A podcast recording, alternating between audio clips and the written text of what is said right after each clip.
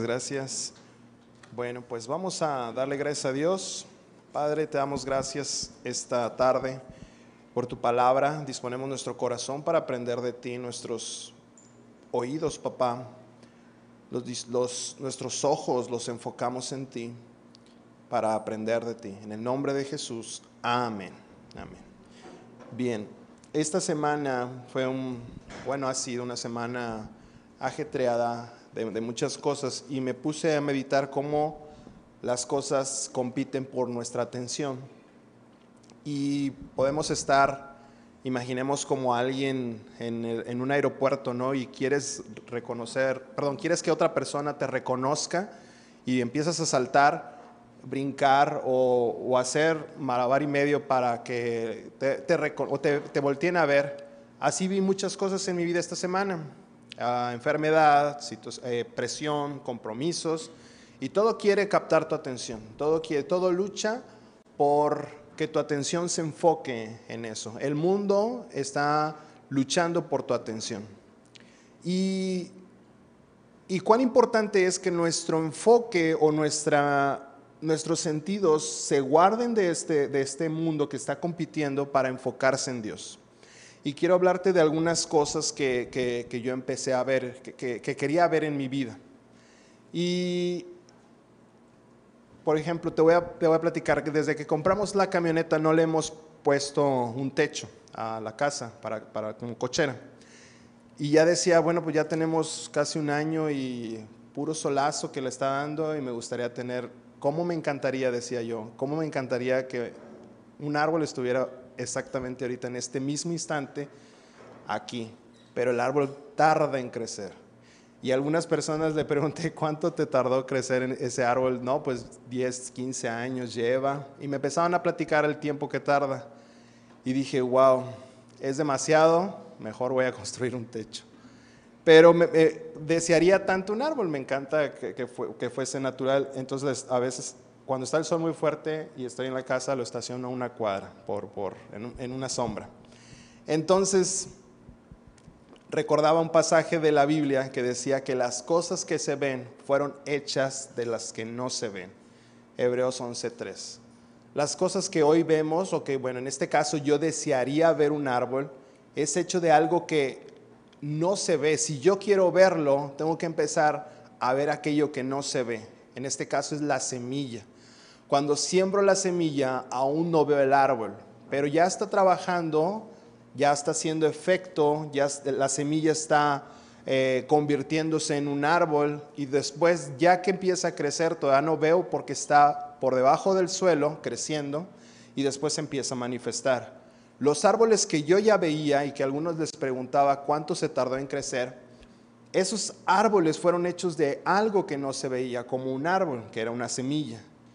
Entonces, eh, te decía que esta semana, en, cuestión de enfermedad, a veces queremos ver la sanidad en algunos, en, nuestro cuerpo o en la sanidad en otra persona. Y a mí me pasó con mi papá. Y decía, quiero ver la sanidad ya en él. Pero lo que yo quiero ver, tengo que entender lo que viene de algo que aún no se ve tengo que entender este cómo funciona el reino. Siempre que Jesús explicaba el reino de los cielos es como esto, como una semilla, el reino de los cielos es así, te explicaba en los principios del reino. Y en Dios funciona así. Vamos a ver, a ver Hebreos 11:3 para ver cómo funciona Hebreos 11 3. Dice así. Por la fe entendemos haber sido constituido el universo por la palabra de Dios, de modo, de modo que lo que se ve fue hecho de lo que no se veía. Nos está explicando aquí Hebreos cómo funciona. Dice que por la fe podemos entender cómo fue constituido todo lo que hoy vemos.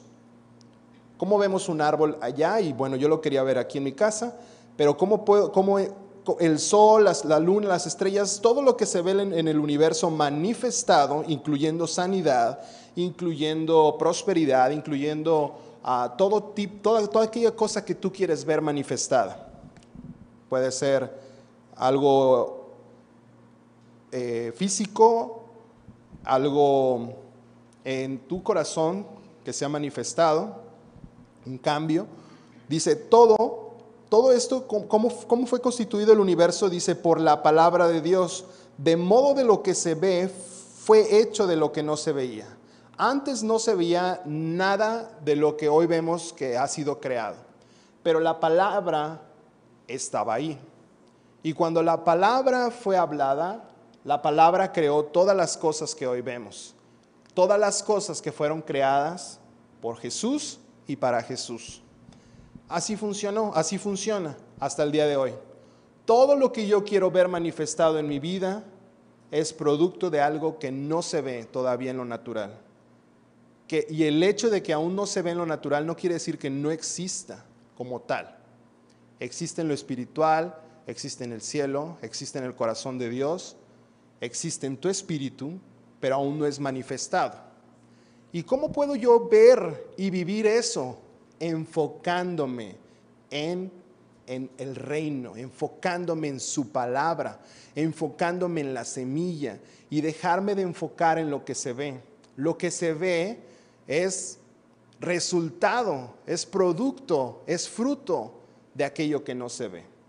Y el mundo compite con lo último, con el resultado. Es decir, que tú veas la enfermedad, pero la enfermedad es producto de algo. Yo, no, estuve creyendo, o por ejemplo, algo que yo no he visto que el diablo quiera atacarme, o algún resultado eh, físicamente. O sea, no quiero decir eh, especificar un, porque la, enfermedad puede surgir por muchos factores. Puede ser un descuido físico. Por, ejemplo, el, día de hoy estaba batallando con mi rodilla, estuve bajando y subiendo escaleras casi todo el día, y la rodilla me estaba doliendo. Y me di cuenta que me estaba aceptando el dolor no, pues dije el peso, ya me está calando en las rodillas y estaba aceptando. Y de repente dije, no, porque nos acostumbramos. No quiere decir que no vaya a hacer algo por eso. Pero me di cuenta que rápidamente nos acomodamos. No, pues ya estoy creciendo. Chécate todos los, lo, lo, que podemos decir las personas. Es que ya estoy creciendo, es que ya no me estoy alimentando bien, es que estoy subiendo de peso, es que empezamos, es que la temporada, es que pues todos están enfermos en mi casa, o podemos decir cualquier cosa. Por ejemplo, bueno, voy a seguir con el ejemplo. Eh, eh, y, subí a la escalera y decía, ¿sabes qué? Me estoy acostumbrando a esto. Y le pegué a mi rodilla y dije, en el nombre de Jesús, que, el, dolor, se me quita. Y se me quitó instantáneamente. Ah, y pude trabajar en lo que estaba haciendo. Pero yo no he visto todavía mi rodilla nueva. Me acordé de esto. Yo quiero ver que se ha manifestado eso que ya es tu salud completa. Se me quitó el dolor definitivamente, pero yo sé que hay siempre cosas nuevas en nuestras vidas. Cuando estudiaba el, el, pasaje en Juan, vamos a ir a Juan 5.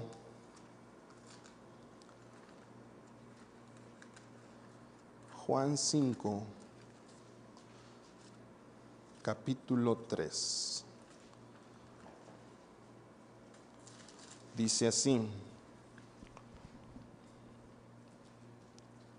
Bueno, vamos a leerlo desde el, desde el 1 para entender el, el contexto. Después de estas cosas había una fiesta de los judíos y subió Jesús a Jerusalén.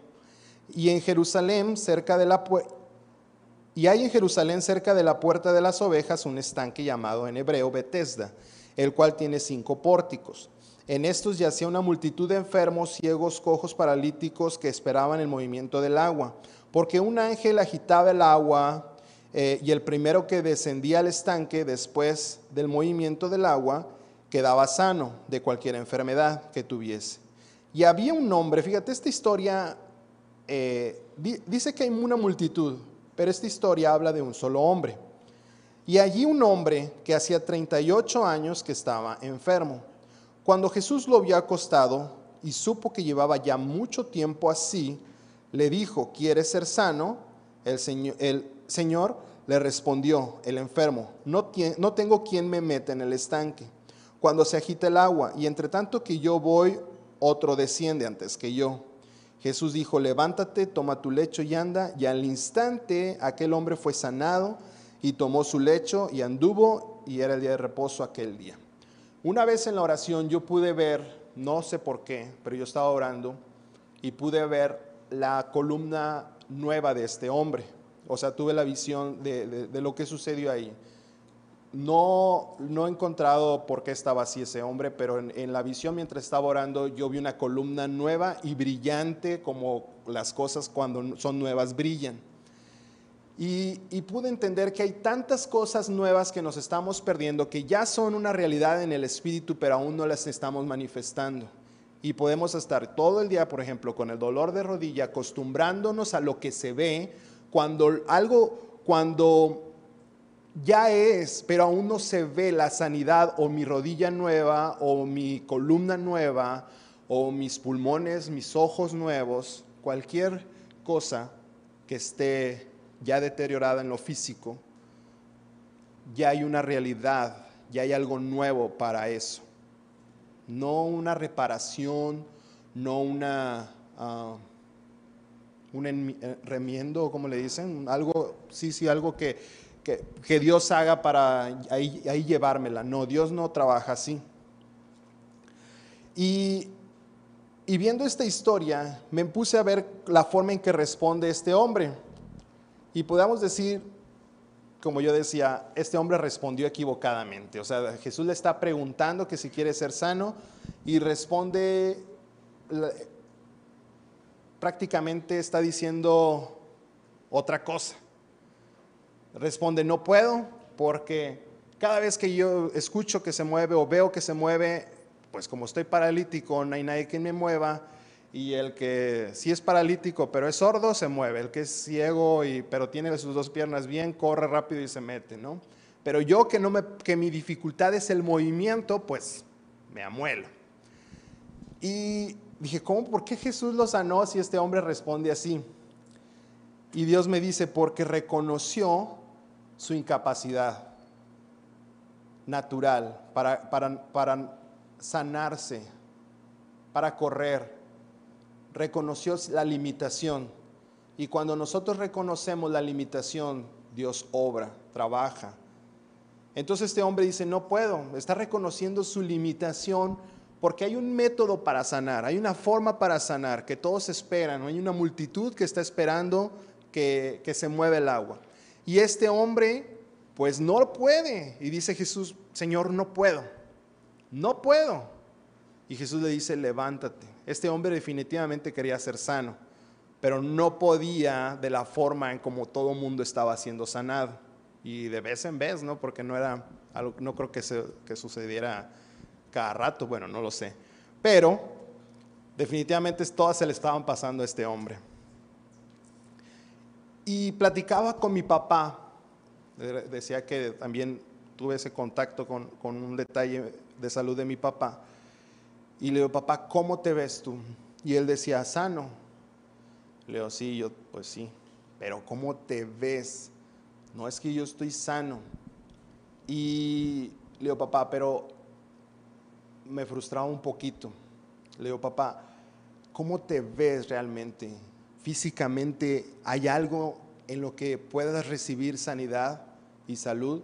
Y ahí fue cuando cambió la plática y dice, pues sí, tengo estos, estos detalles, ¿no? Ah, me siento mareado, eh, mi cuerpo no me está respondiendo. Y lo exactamente, y, ahora no nos vamos a quedar ahí. Reconocemos la incapacidad o, o el deterioro en nuestro cuerpo, pero también reconozco que hay provisión de Dios para mi dificultad, para mi problema, para el problema, para la situación difícil.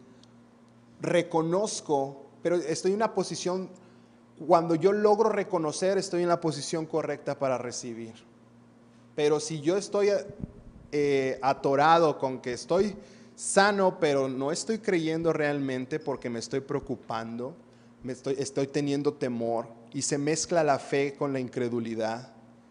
Y yo veía cómo este cóctel de fe y incredulidad le encanta al diablo. Porque puedes estar 38 años esperando algo y no recibirlo.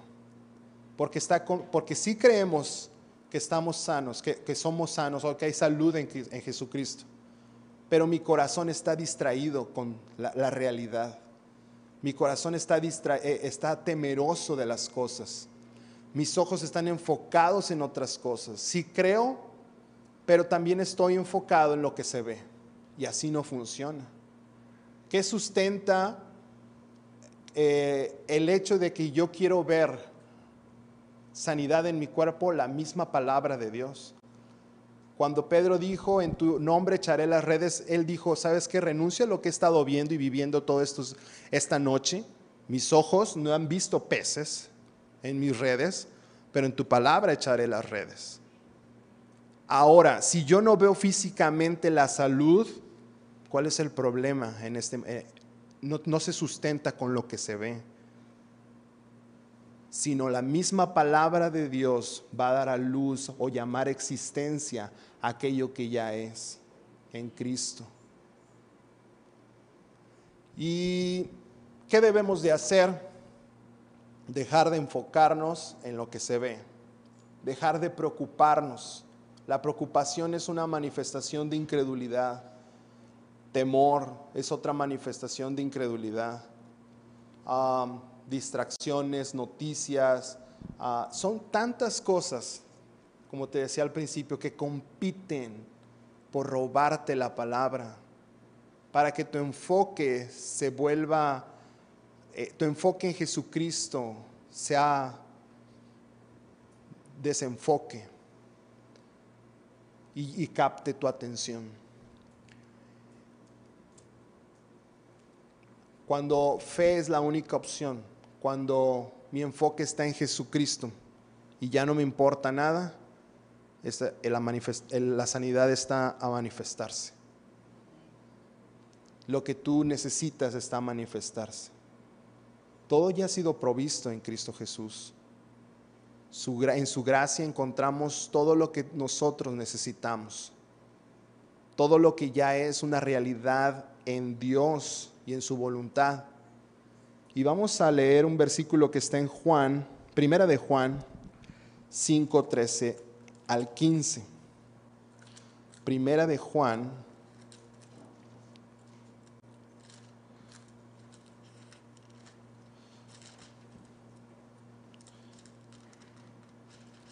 ¿Ya la tienen ahí? Ah. Estas cosas os he escrito a vosotros que creéis en el nombre del Hijo de Dios, para que sepáis que tenéis, vida eterna y para que creas en el nombre del Hijo de Dios. Y esta es la confianza que tenemos en Él, que si pedimos alguna cosa conforme a su voluntad, Él nos oye. Y si sabemos que Él nos oye en cualquier cosa que pidamos, sabemos que tenemos las peticiones que ya que le hemos hecho. Ahora, dice aquí en el 14, dice, esta es la confianza que tenemos en Él. Nosotros decimos que confiamos en Dios. Esta es la confianza que tenemos en Él. Que, si pedimos alguna cosa conforme a su voluntad, ¿qué significa esto conforme a su voluntad? A lo que ya es provisto. Créeme que Dios no está improvisando nada en este momento. Todo lo que es en su voluntad ya es hecho una realidad en el Espíritu ya existe. A lo mejor no ha sido manifestado, pero ya existe. Ya ha sido provisto, ya tienes a la aprobación en esas, ya, ya es una realidad. Esa es su voluntad. Y nosotros tenemos que ajustar nuestra mirada a lo que es su voluntad, lo que ya es, lo que ya hay provisión. En una clase me acuerdo de César del Ángel, dice, no hay provisión, no hay gracia para, por ejemplo, para el pecado, porque su voluntad no es así. Ay, espero que voy a robar y espero que la gracia de Dios vaya conmigo en lo que voy a hacer. No, voy a estafar a alguien esta tarde y espero que todo salga bien, ¿verdad? Conforme, que la gracia de Dios me acompañe. No, no, no queda, ¿no? No hay gracia para lo que no es de Dios, pero hay gracia cuando Dios ha visto en tu vida cosas buenas, un futuro bueno, y ahí ya está provisto. Pero a veces queremos vivir otra vida que Dios no ha diseñado para nosotros, no ha pensado otros pensamientos que no son los pensamientos de Dios. Cuando mi enfoque está en la, en la palabra de Dios, en su voluntad, haz de cuenta que empiezas a manifestar tantas cosas de las que Dios ya te dio. Tantas cosas de las que Dios ya te dio. Muchas de esas cosas que tú deseas en tu corazón, que tú quieres ver manifestado, realmente también son en el corazón de Dios. Muchas cosas. Porque dice la Biblia que Dios pone el querer como el hacer. Hay tantas cosas tanto en tu interior, decía el pastor, hay grandeza en tu interior, hay tantas cosas en tu interior que a veces hay brotes de eso. Y tú te, en un sueño o cuando tienes un deseo de, ver en tu futuro algo, el problema es que también salga el, así como está el querer, el hacer. Que Dios, hacerlo a la manera de Dios y ser guiado por Dios. No como que me tomo de este buen pensamiento de Dios para mi vida, pero lo hago a mi manera. No va a funcionar. Pero si Dios tiene sanidad para ti, está también la forma en cómo se va a manifestar. En, cuestión, en, el tema de la sanidad, hay muchas formas en las que se puede manifestar en tu vida. Y, y una vez lo expliqué, no esperes solamente de una forma, hay muchas maneras. Y aquí yo fue donde me encontré en, la, en, el, en, la, cuestión con mi papá, de que la, la, manifestación de la sanidad en él se va a manifestar y él, a él le va a ser revelado cómo, y él va a entender cómo. Pero los principios son los principios de Dios, eso sí, no cambian. Los cuales son los principios que yo estoy sano en Cristo Jesús, que en Él tengo sanidad completa y que eso me sea revelado. Me sea revelado. Siempre que veo un problema, veo la solución de Dios en ese problema. Veo la provisión de Dios en ese problema. Veo una tormenta, veo la provisión de Dios para esa tormenta. Sí reconozco que hay situaciones difíciles en nuestras vidas, pero el, reconocimiento de esas cosas no es para darles gloria a, ese problema, es para ver la gloria de Dios manifestada en esa situación le doy la, oportunidad a la voluntad y a la gracia de Dios que trabajen en esa, en esa situación. Cuando algunos le preguntaron a Jesús, oye, aquel por qué está así enfermo, su papá, su mamá pecó, dice, no, él está así para que la gloria de Dios se manifieste. Eso quiere decir que si hay una situación difícil, reconozco una, la incapacidad que tengo, reconozco que no podré por mis propios medios, no soy capaz que no tengo la inteligencia y no tengo la capacidad para lograrlo, para vivir el futuro de Dios en mis fuerzas es imposible, pero tengo algo a mi favor, que es la voluntad, la gracia, la bondad de Dios, la misericordia de Dios, la palabra de Dios dada a mi vida, y tengo todo para que se manifieste, todo para que se manifieste en mi vida.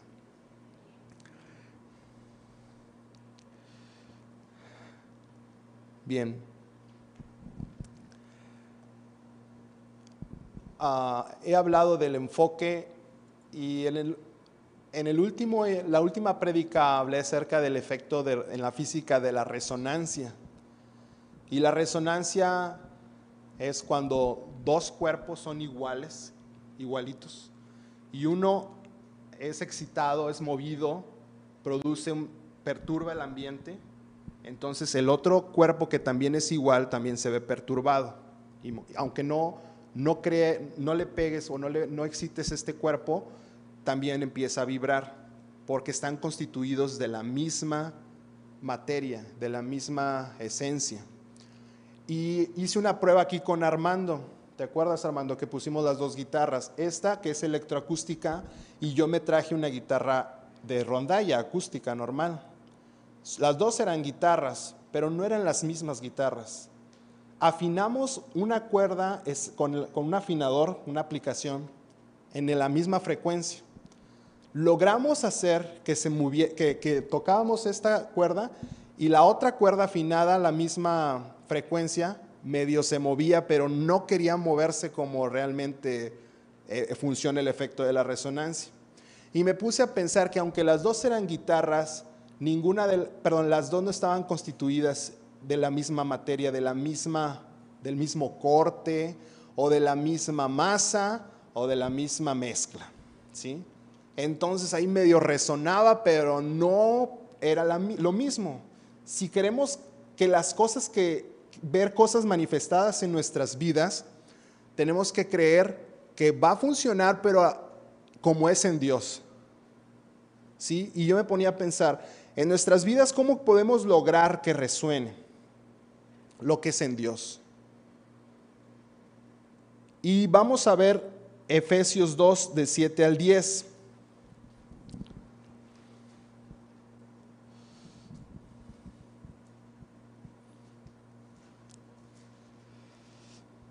Dice Efesios 2, 7 al 10. Para mostrar en los siglos venideros las abundantes riquezas de su gracia en su bondad para con nosotros en Cristo Jesús porque por gracia sois salvos por medio de la fe.